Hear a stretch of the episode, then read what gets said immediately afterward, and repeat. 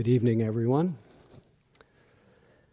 Um, Sharda's talk um, sparked a lot of memories and associations last night and um, did such a beautiful job of actually bringing alive into the room the actually the freedom that comes from opening to life as it actually is, to the truth of, in this case, the truth of dukkha. And her wonderful reminders of the obvious fact that so beautifully expressed in the Wiley's dictionary definition of birth, the leading cause of death. And, and my own version, the definition of birth, the leading cause of sickness, old age, death, not getting what you want all the time, not wanting what you get, uh, all the usual suspects of lamentation, grief, sorrow. And this is not this is not just some of us, this is all of us. And just to be able to share in this in this universal truth and not stray away from it. And just to sit in the middle of it, this really is the, in some ways, the invitation of our practice. And so today, as I was reflecting on that, I was remembering times in my practice where it was as though I didn't intend for this to happen, but at each case where something I guess I would call profoundly difficult arose, I went through my usual reactions.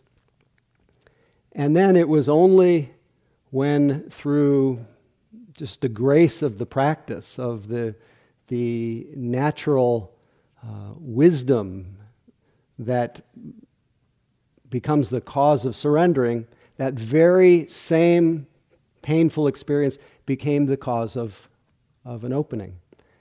And the one I was thinking of just now when I was sitting, you may have thought that we're sitting up here empty minded and quiet and filled with love and kindness, but I was, I was noodling about what I was going to talk about tonight.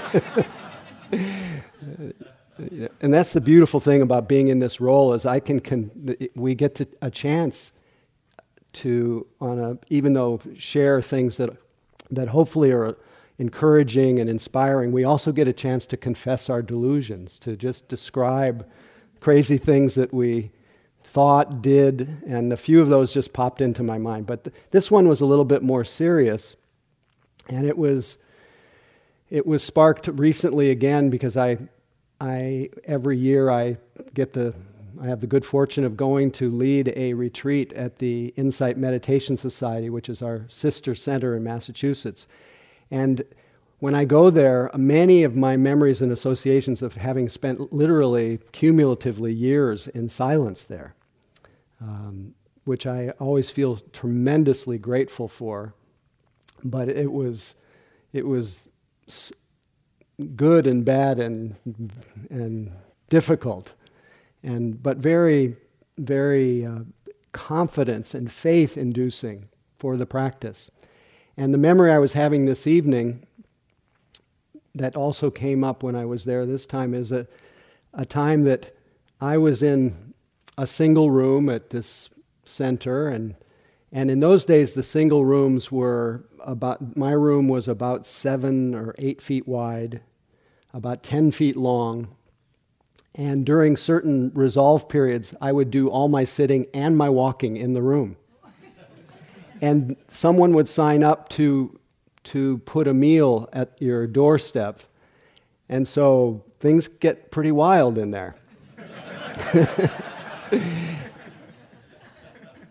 but I was also several months into a practice period where I was experiencing the, the joys and the sorrows, you know, things coming and going a lot. And there was a parallel process as the world became more in some ways microscopic, more moment to moment. You know, in, in some way, in some ways, our whole life is really just an unfolding of moments. You know, that we never truly go anywhere. We're always right exactly where we are. And any thought of going, even when we're going, we're right where we are. And, but it's really just moment at a time. And it became very clear in the, in the quiet of our practice. And maybe you're getting glimpses of that even here, that it's just moments. Last one is gone, the next one hasn't happened. There's just this one. It's the totality of your life. Everything of your life has converged on this moment. Everything else is imaginary. That dawned on me very quickly, but at the same time as the, as the whole view of life was breaking down into these simple moments and in some ways being deconstructed, at the same time as my heart and mind got quieter and quieter, I became more and more vulnerable, as we do. And it reveals this amazing innate tenderness that is a heart or a mind that's open is just meant to be incredibly tender. And there is a, in some ways, a parallel process with this kind of opening that can happen if, if we, if you're if you stay with it in a, for longer periods. And this can happen in the course of our daily life if, we're, if we give ourselves entirely to the process of, of opening. But there was also a feeling of regressing a little bit. I felt very, very young. And doing all my practice in my room, I didn't realize this would be a long story, but I guess it is. doing my practice in my room, I had a chance to because I'm because we have senses and our mind tends especially for the things that we see our eye is the most easily easily seduced into commentary. It's you know and when I would look in my room this very simple room that had no closet all my clothes were hanging up on the on a rack. And I kept looking over at those clothes and my mind would immediately go to some little judgment that I had too many clothes with me and I began to track that judgment and, and this little aversion and a little self, self recrimination for, for having too much stuff with me. And then I would look around and I'd see that I made it very comfortable. And then I would judge myself for not being a real renunciate because I brought a nice tropical picture to put on the wall, extra pillows. to soften it for me and. Uh, and yet here I was literally for months sitting in this room. But meanwhile, I carried this judgment at the being, you know, I'd heard a lot of the teachings, and they and the teachings say, well, there's basically three common character types. There's the greed or the grasping type that's uh, that's always looking for what they want and and and caught up in in dependency on on having lots of stuff around and getting stuff. There's the aversive type that's always looking around and seeing what's wrong with everything and, and making everything about how the world should be and how everyone should be and how they should be, and just a, a, a, a tendency toward aversion. And the deluded type tends to be a, a little bit confused and often spaced out, and, and the example often given is when you go into a hotel room, the greed type goes right for the bed that they want. The aversive sees what's wrong with the room. The deluded type says, put me anywhere. You know, I don't care what bed I'm in. And often, I think that the deluded types may be the, the happiest. so I would judge myself as being a greed type, even though we are all of them. If you didn't have all three, you wouldn't be one of us. I mean, we're, it's just human. But we tend to have one that dominates a little bit more. So I was sitting in the room, and the world was getting very, very microscopic, momentary, and I was regressing all at the same time.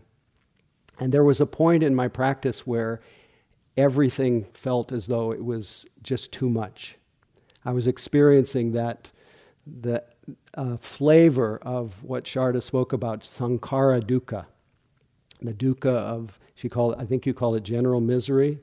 It's often described as also the dukkha of the of conditions, the relentlessness of conditions that keep impinging on our senses, and we have to just keep dealing with them again and again. And, and life, you know, sometimes we want it to stop, and it's one of the reasons many of us love to go to sleep so much. Is the, it's kind of the sometimes called the poor person's nirvana, is, is sleeping.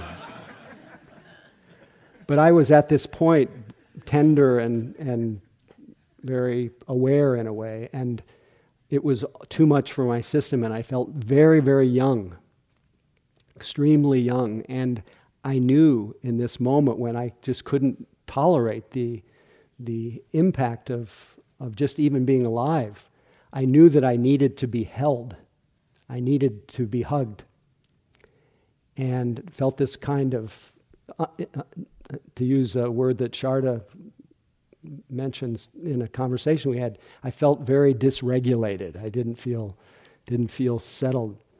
And so I, need, I needed to be held, and there was no one there, obviously, to hold me.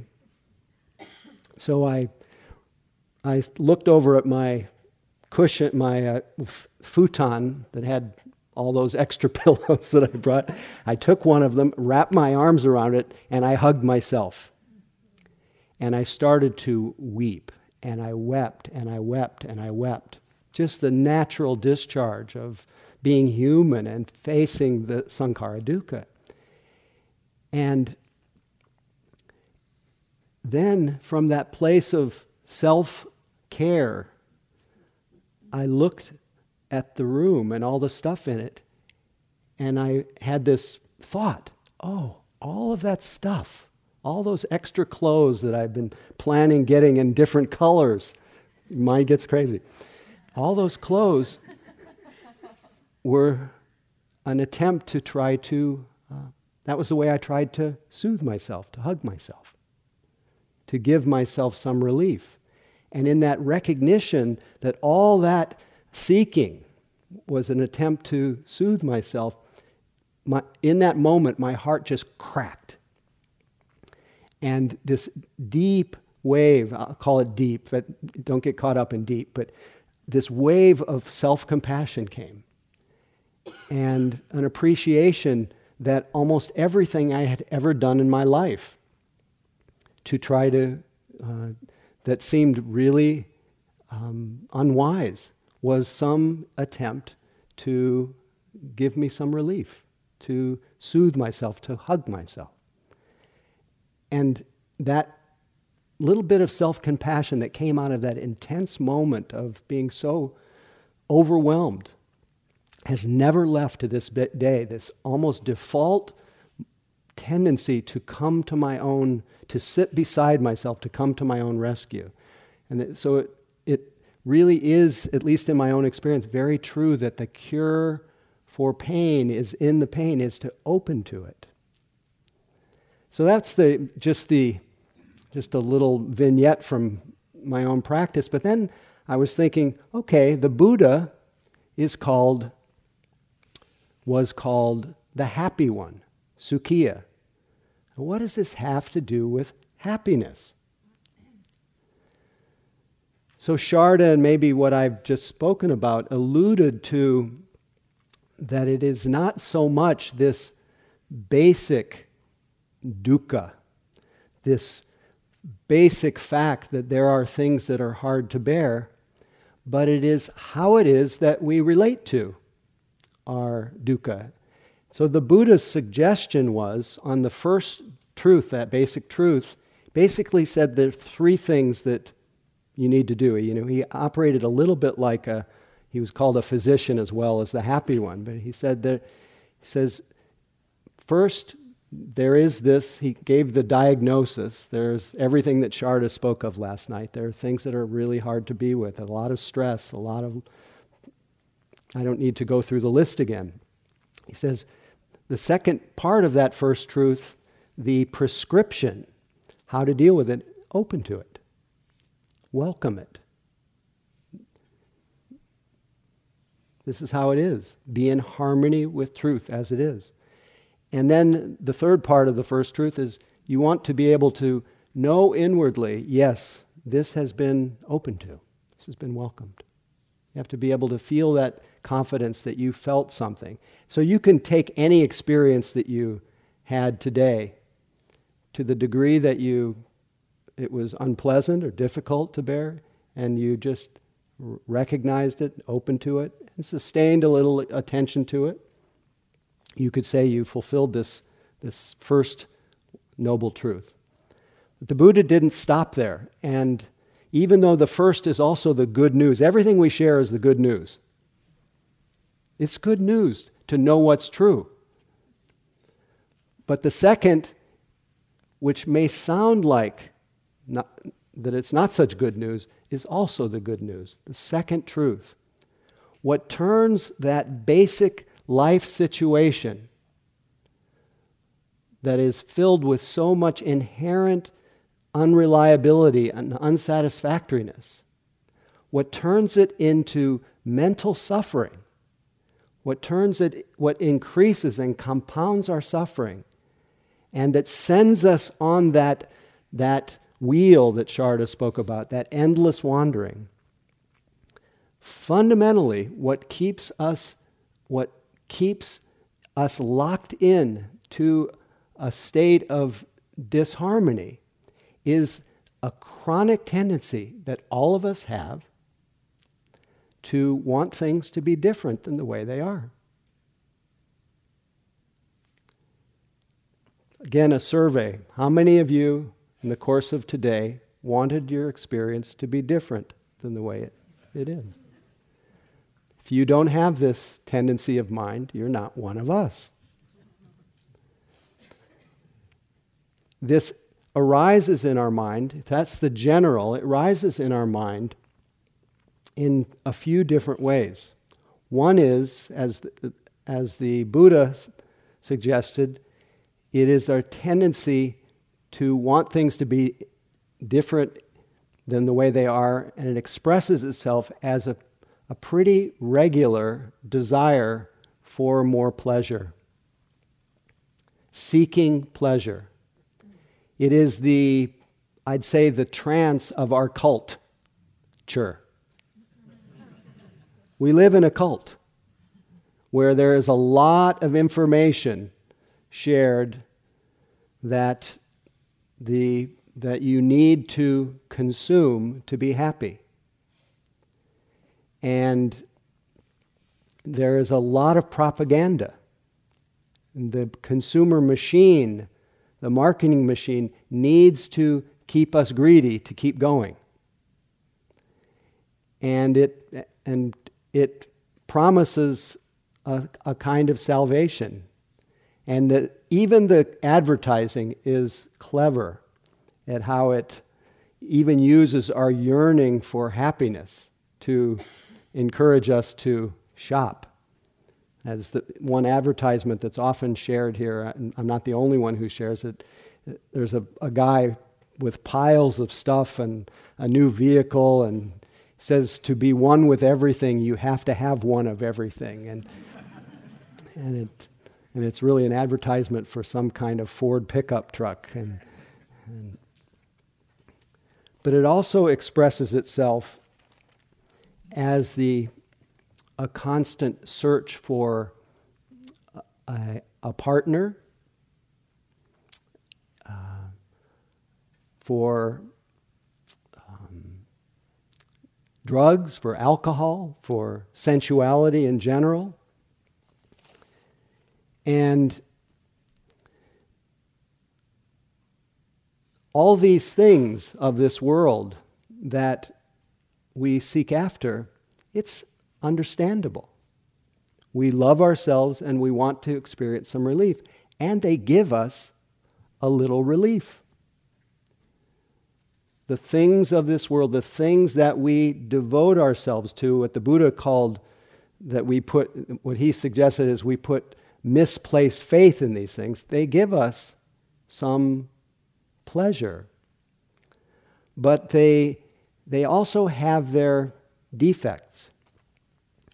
The pleasure has a very short, is very short lived with most of the things that, that we seek after. And after we have enjoyed that pleasure, there's often a feeling of dukkha. There's a feeling of loss.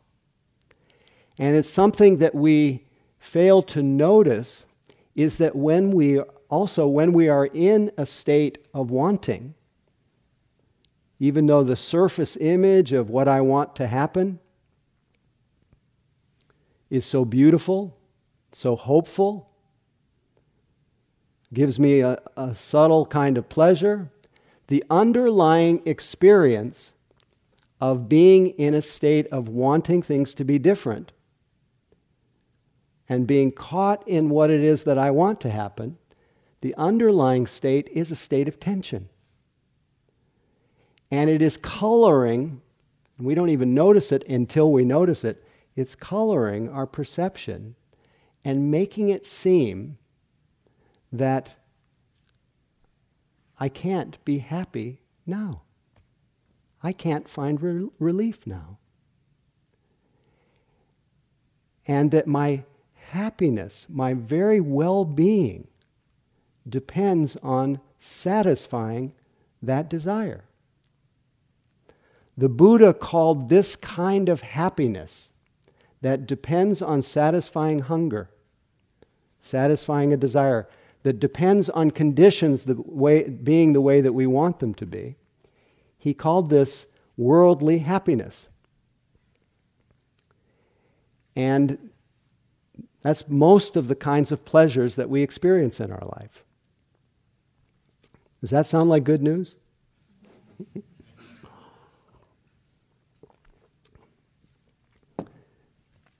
to see this is a, is a, a beautiful thing, though.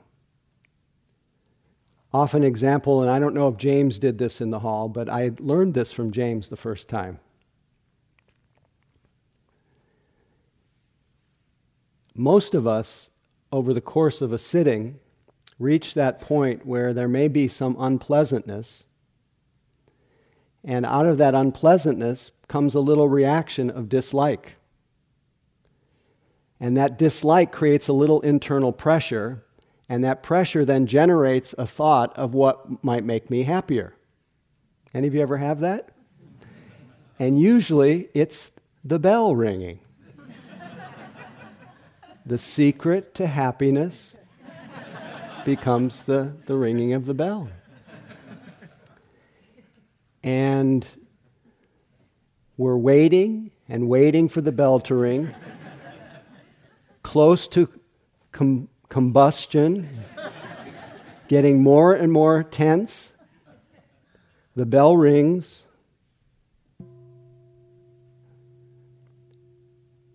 And we let out our cosmic sound, ah. And we fall right into our usual delusion, thinking that it was the bell even though it's kind of conventionally true, the bell is what gave us the relief. But what we begin to notice as we open to the state of mind of wanting or waiting, expecting, that state where we are in some ways in a state of suspended happiness, if we start paying attention to that, we see that it's not necessarily the bell that gives us the relief. What gives us the relief is the fading away of that feeling of waiting. The objects of waiting and wanting are endless. And once we start opening to that waiting, wanting, expecting mind that we are so well trained in, in following, that never is thirst, what's sometimes called tanha or craving, otherwise known as unslakable thirst, not possible to fully satisfy. Because not only does it, that relief last just a, a moment, it leaves in its wake the, the habit and a further tendency to think we have to go out in search of relief. Whereas the teachings, the practice that you're doing, why in some ways we open to the feeling of, of wanting, this, these states of mind, I want that bell to ring. Instead of staying in the story of the, the picture of the bell, we feel what it's like to want.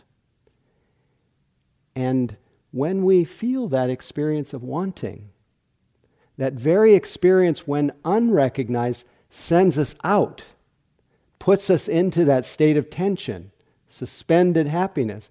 That very state, once it is attended to, it, it begins to show its, it's ephemeral, it's changing nature, just like everything else.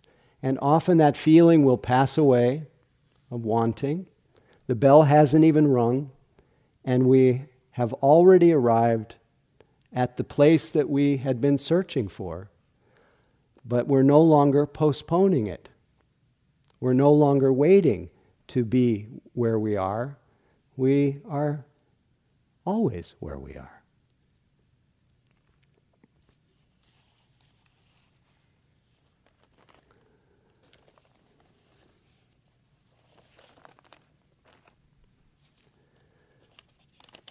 This tendency to topple forward that's been talked about by all of us in some way, to, I think of it as sometimes be obs- the obsession with what's next, always moving on,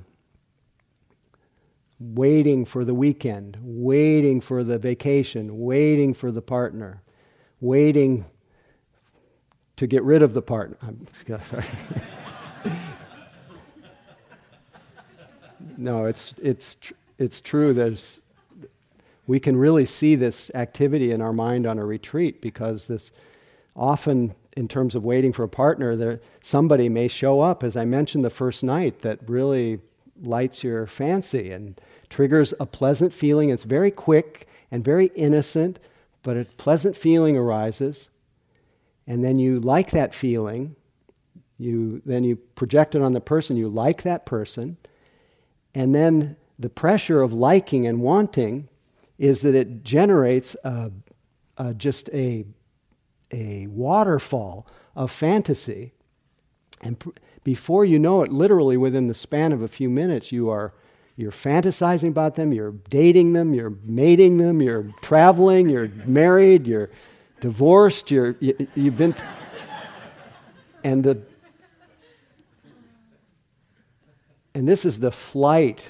This is what we call papancha, the, the, the effusion of fantasy that takes us way beyond the simple reality of the, the living present. And it mostly entrances us into think that that person is the, um, is the secret to happiness.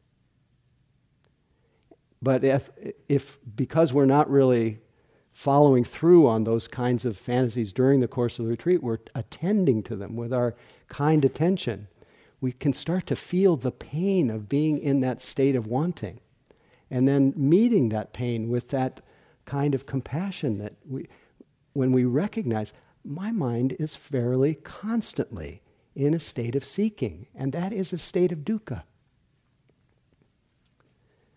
And embraced by, the, by kind attention, we recognize that that state of mind, as is true with all states of mind, that state of mind is a changing condition.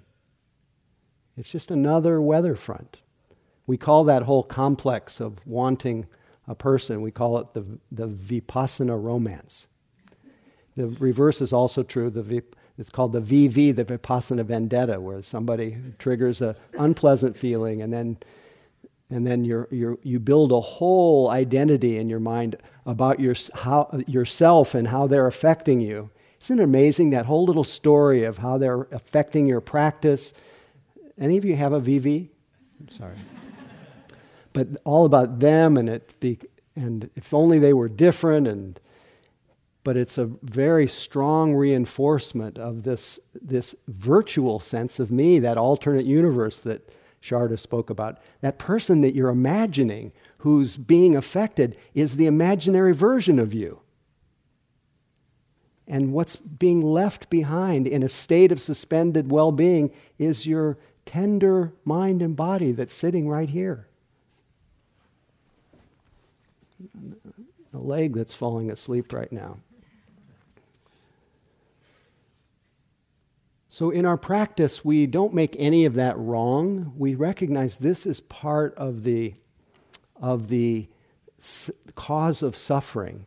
This, all the variations on the desire for things to be other than the way they are, and how it keeps expressing itself as this constant search to get rid of, or to have more, or to continue um, into some place where we will finally be happy. Become someone who we always dreamed of that we would be.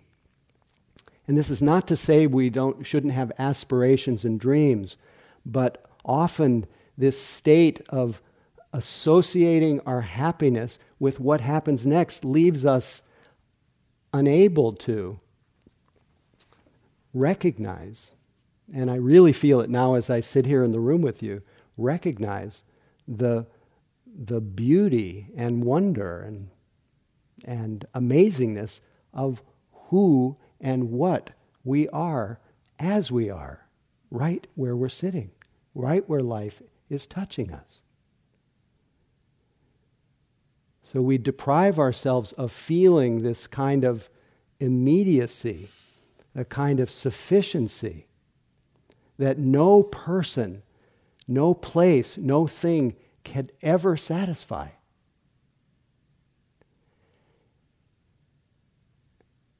And feel ourselves in that direct way where we are not defined by what we're lacking. We're not we're no longer seekers in a constant state of seeking, that we're actually finders. That we find our way back to ourselves. To, as one poet says, to the stranger who has loved you all your life, whom you ignored for another, who knows you by heart. He says, take the love letters down off the bookshelves, the, the angry notes. He says, peel your own image from the mirror. Sit and feast on your life. So, this is why it's so essential that we open to and begin to relinquish this second truth, the cause of suffering, which is this constant state of, of waiting, of wanting, of seeking. As Hafez says, admit something. Everyone you see, you say to them, Love me, love me. Of course, you don't say this out loud, otherwise, someone would call the cops. Still, though, think about this the great pull in us to connect. Why not become the one with the full moon in each eye? That is always saying, with that sweet moon language, what every other eye in this world is dying to hear.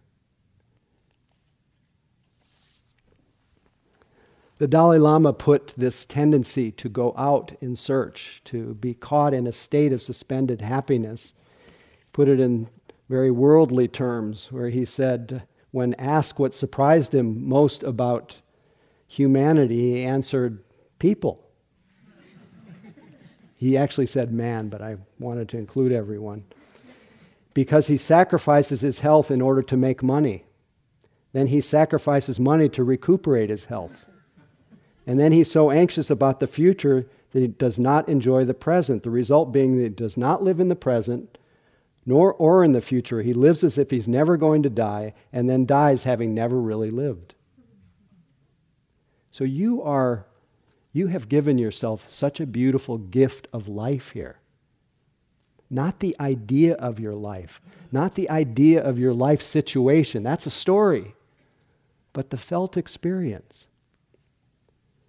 And in every moment that you taste the felt experience here, you're actually fortifying yourself to deal with your life situation.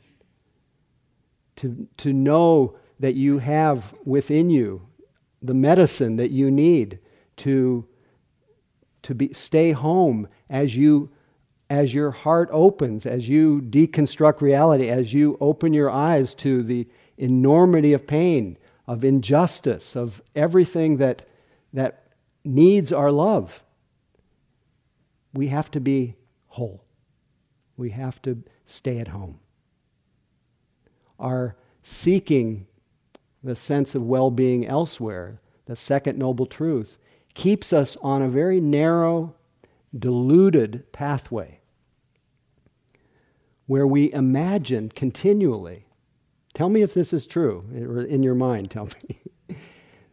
On this little narrow imaginary pathway that pictures us coming from the past, passing through the present, on our way to the future when everything is going to get worked out.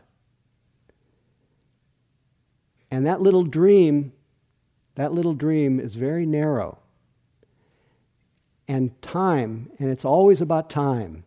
And then the only problem with time is it's always running out. So we're always getting a little more anxious because maybe I won't get where I want to get to. Any of you ever worry about that? Because in that little trance, called the trance of time, we believe that the end of the rainbow is in a future that never arrives because the future is now. It's, it's a thought. It's part of that unfolding present. Now, of course, we have great aspirations, creative aspirations. We, our compassion and our caring wants to provide meditation to everybody in the world, wants everyone to know the good news that you can come back to yourself, that you can wake up independent of circumstances. And so we may plan to execute our, our vision.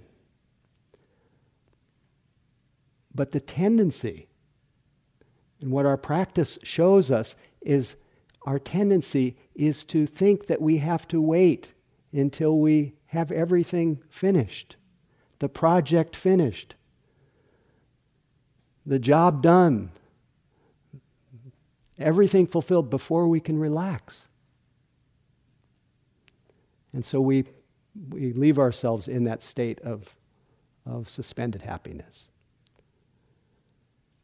So this is the first night when I, or one of the nights I said that when the Buddha was asked if one could come to the end of their suffering, the end of the cosmos, the, the liberation of the heart by going, he said, no. But he said, but only those who reach the end of the cosmos become liberated. Where is that? That leads to the third truth.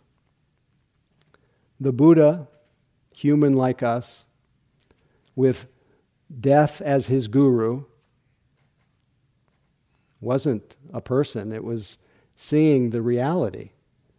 A 29 year old guy sees sickness, sees old age, sees death, says, hmm, this is going to happen to me. Not very reliable here. If I, if I have youth, youth is not going to make me happy. I can't get so enchanted with youth because it gives way to aging. Health, not so reliable. Can't be so enchanted with good health. Love to have good health. Want to do everything I can to have good health, but I don't want to I don't want to devote my life. I don't want to have my identity based on health because that pride will be shattered. And life, as we've said, not very reliable. So at that moment of recognizing that, his, his enchantment with youth, of, with health, with life, he said, I've got to find, I've got to find something more reliable. And he saw that everything he'd sought up to that point was like I described, a state of having things and going places and doing things and short shelf life, gorgeous, pleasurable experiences wonderful experiences, great delights, tastes, smells, sights, beautiful interactions with people, great joy from and happiness from doing something nice for somebody, from being generous, for, for having wholesome qualities, so much pleasure in life, but not really reliable. All the things that make a great life, he said, there things that make a great life are having resources and sharing them, using them well, and being free of debt, not owing anybody anything. That's a really wild one for our culture. but the last one is to be is to be blameless, to, ha- to have the pleasure of, of not causing harm. James may elaborate on this a little bit more. But all those, all even that just makes it possible to enjoy the senses a lot more. But then he saw that's not, that's all this worldly happiness. He saw that's not a reliable kind of happiness. Incredibly pe- pleasurable, but not reliable. Also called it the happiness of hunger, the happiness of, of bondage. So his just seeing that really clearly, he dropped it. In a, and he experienced a kind of joy of, of renunciation. And that's when he sat, did elements of what we're doing here. And he directed his attention to real time awareness. And he gathered his attention and he sustained it just in the same way that we are. And with it came the qualities that come with the gathering of our attention. He felt an incredible sense of comfort, an incredible sense of aliveness and rapture, and an intense interest in what was happening. Elements of what you may have sensed in moments today uh, when your mind and body kind of came together. And he felt this effortless one pointedness.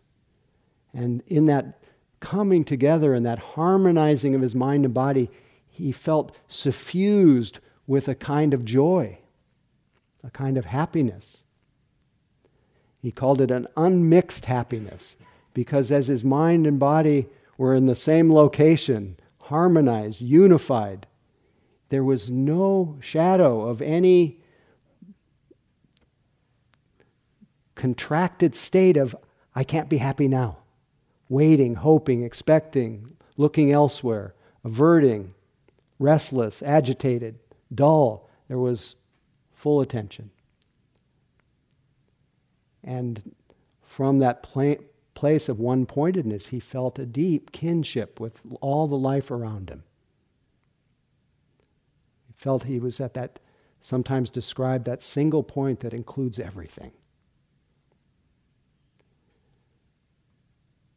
And he said, Whoa, this is a lot nicer than those little crumbs I've been depending on, that I had put my faith in. This is better than, than health, wealth, stuff. But then he realized that even that experience, as inspiring and as smoothing and harmonizing and liberating from our, our usual kinds of dependency and searching, saw that even that experience, as sweet as it was, as sweet as it is when we touch that place of quiet, as inspiring as it is, it makes us want to keep going. It's a springboard for our practice. But he realized that's not reliable either. Eventually, even that experience will fade away.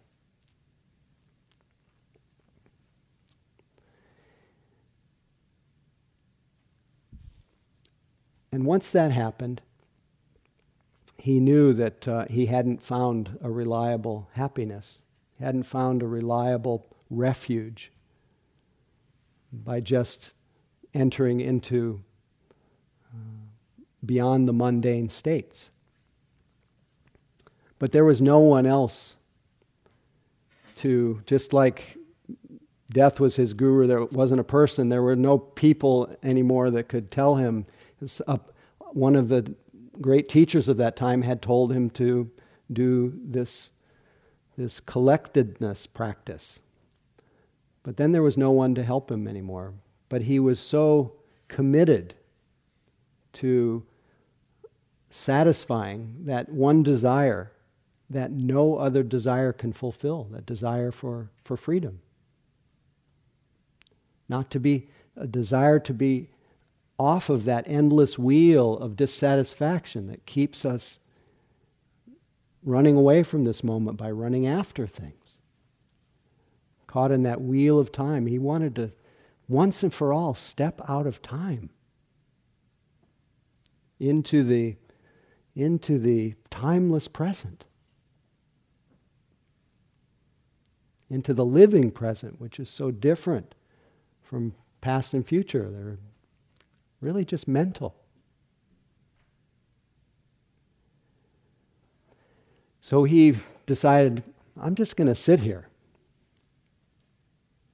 Well, actually, he didn't do that yet. What he did next was he tried to, to transcend the, the human plane by starving himself, by practicing renunci- uh, self mortification practices, uh, ascetic practices. And he became so, um, so weak, so tired, his mind became weak, he couldn't practice. And then he realized going to the extremes of sensual indulgence had, hasn't made anybody happy, truly happy. Going to the extreme of self denial just withers your mind. And it was at that moment he realized, after remembering, that some measure of being comfortable, some measure of enjoying the world of the senses, satisfied, eating well, drinking, resting, that some measure of comfort was necessary to, to awaken. And he realized that there must be a middle way that's, that incorporates a little bit of renunciation and a little, a little bit of renunciation of the dependency, the misplaced faith that we put in, in sense pleasures, but enough to gladden our heart, make us pleased, have our senses, these amazing senses, have them be pleased enough to, um, to um, give us some little, even if it's a temporary measure of satisfaction.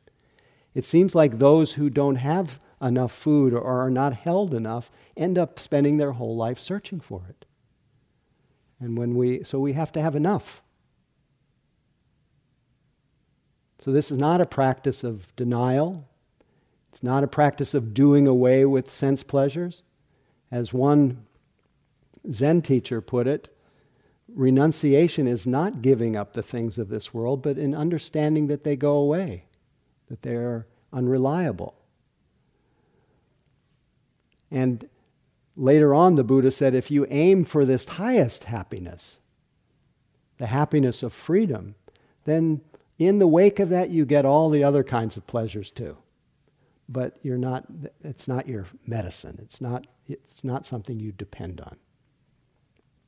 So he sat and he used the same gathering, sustaining, moment to moment attention that we are developing here. Determined not to get up until he found what he was looking for.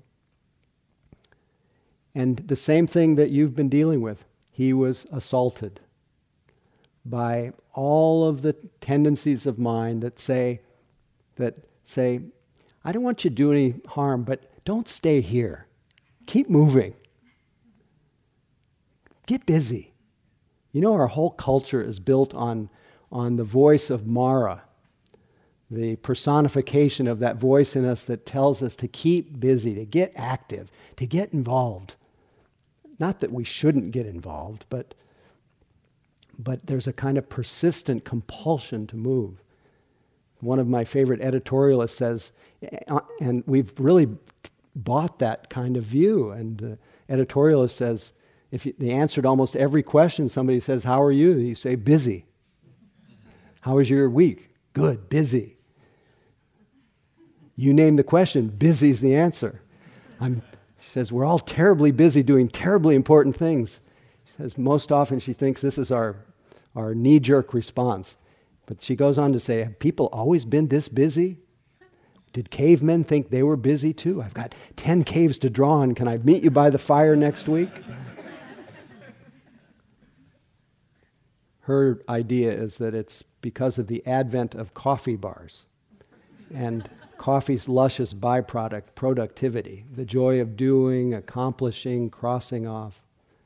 But then she goes on to say, as kids, our, our stock answer to every question was, What'd you do at school today? Nothing. What'd you learn? Nothing. She says, I'm starting to think that, like youth, the word nothing is wasted on the young.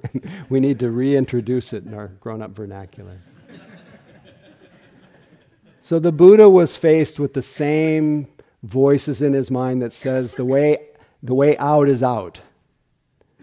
But he began to, because his, he had strong mental strength, he began to see those voices in his mind as just voices in the mind, those tunes that, that Sharda invited us to notice today. The, the, we start to see those common themes that float through our mind like clouds the planning mind, the judging mind, the comparing mind, the analyzing mind, the, the interpreting mind, the, often the mind that says, I'm not okay the way I am. That's also Mara saying that you need to be different. You need to do something. You need to go somewhere to be different. And misses the fact that this is just, as she said, a thought of your mother is not your mother. That's Anagarika Munindra. A thought of yourself is not yourself, it's a thought. So the more the Buddha paid attention to the flow of experience, the stronger his attention got, just as yours is getting stronger. And maybe it's likely that nobody here,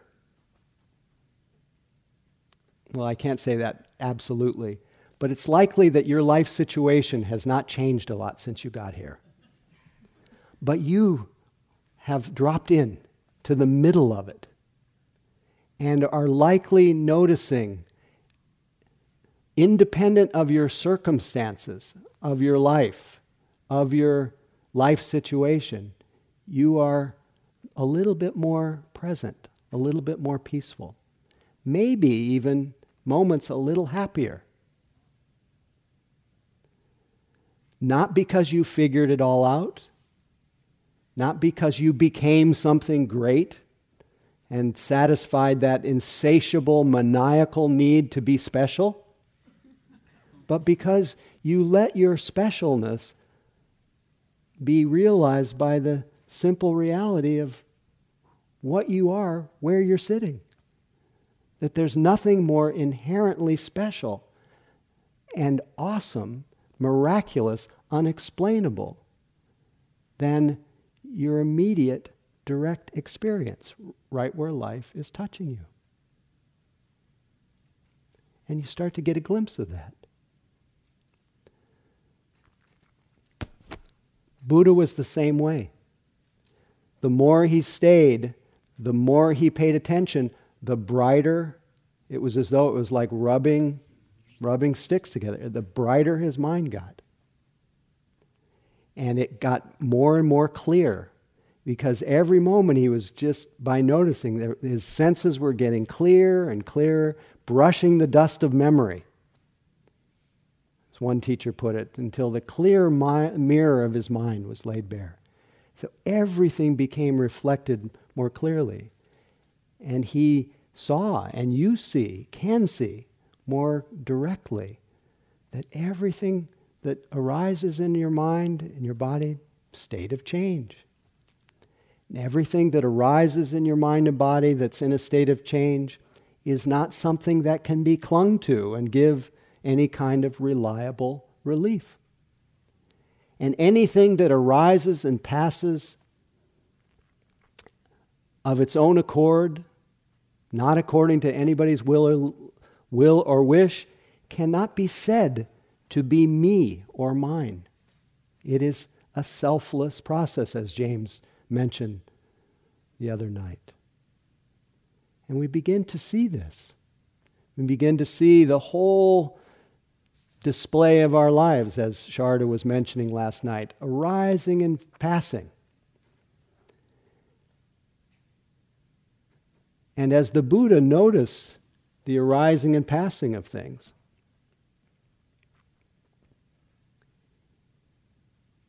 he saw with greater intensity, greater sensitivity, the futility of trying to hold anything.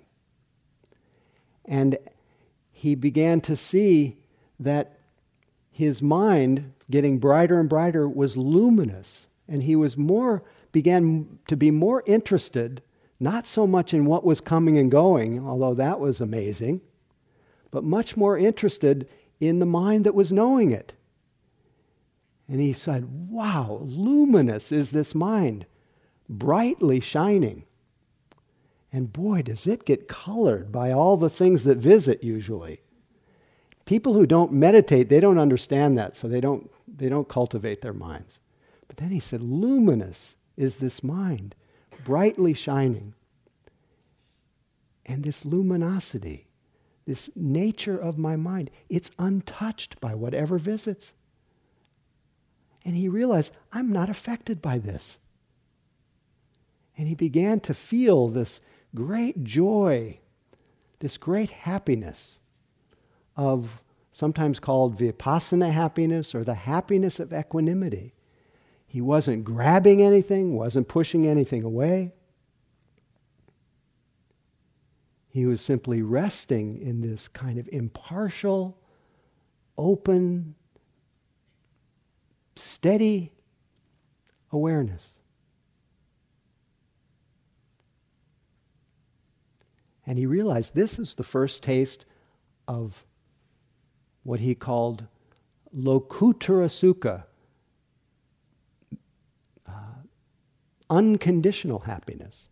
A well being, a happiness, still doesn't deny the dukkha, but a well being and happiness that doesn't depend on circumstances, doesn't depend on my life situation, that is available for everyone. And as he sat there, his mind unstuck from the flow of usual experiences, still coming and going, but unstuck from grabbing, his mind relaxed, body relaxed, and his mind opened. And he realized that the reliable refuge that he had been searching for was none other than the unconditioned, deathless nature of his own mind. Intrinsically, primordially free.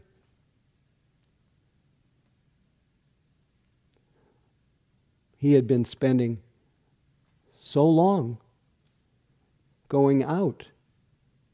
But he turned the other way. And he woke up. And what he experienced was an intense sense of freedom, freedom, a cessation of grasping at ideas, of situations, of of things, of people, situations, the cessation of that reactive mind, kind of falling away.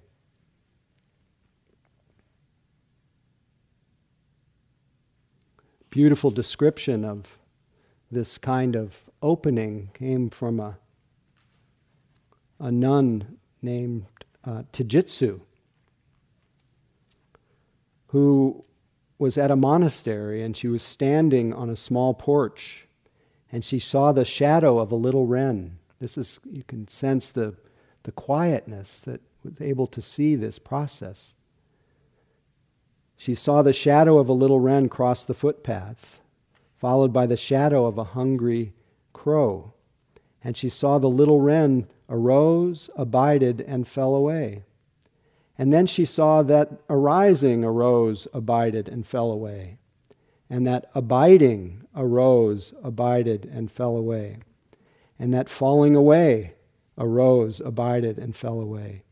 She saw that knowing this arose, abide, and fell away. Then she knew there was nothing more than this no ground, nothing to lean on stronger than the cane she held, nothing to lean upon at all, and no one leaning. And she opened the clenched fist in her mind and let go and fell into the midst of everything.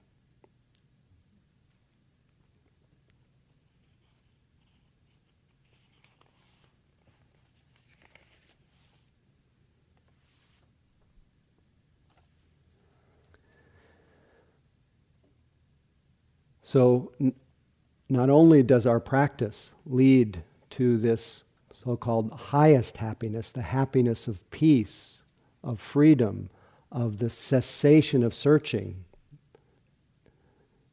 the third noble truth. It is, um, I forgot what I just said, but it, it's what we're doing here.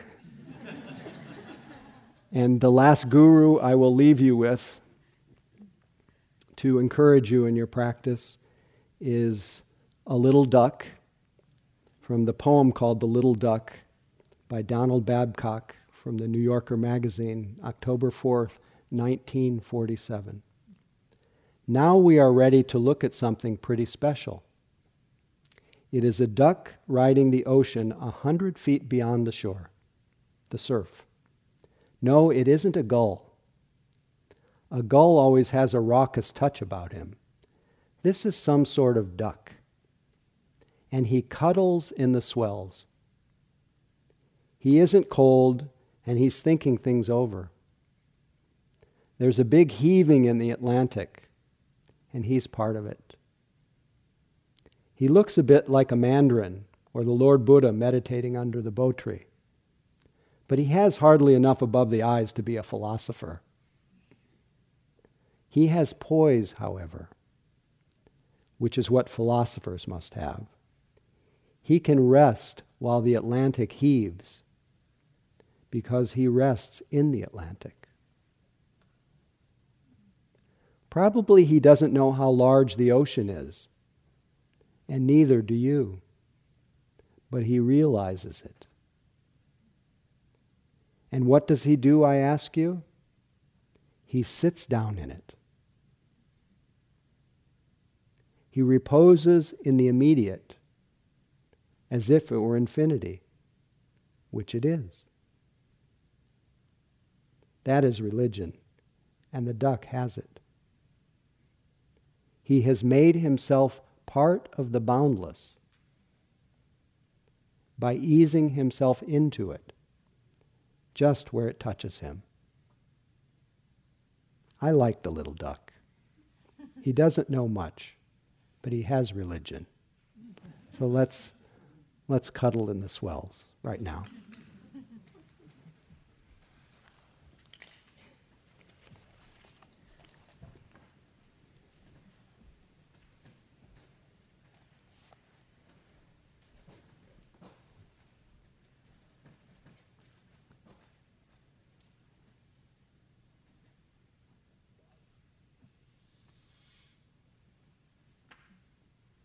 He has made himself part of the boundless by easing himself into it just where it touches him.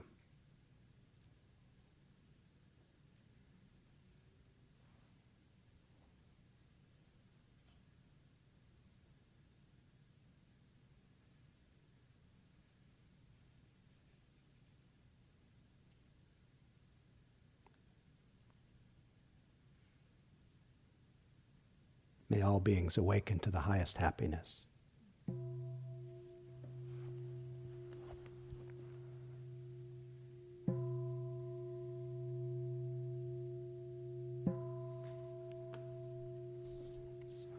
Thank you for your long enduring attention. 25 minutes for walking, and then we'll sit and there'll be some chanting at the next sitting.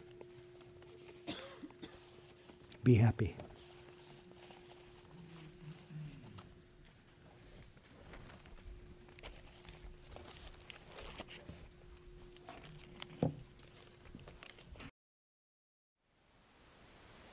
Thank you for listening.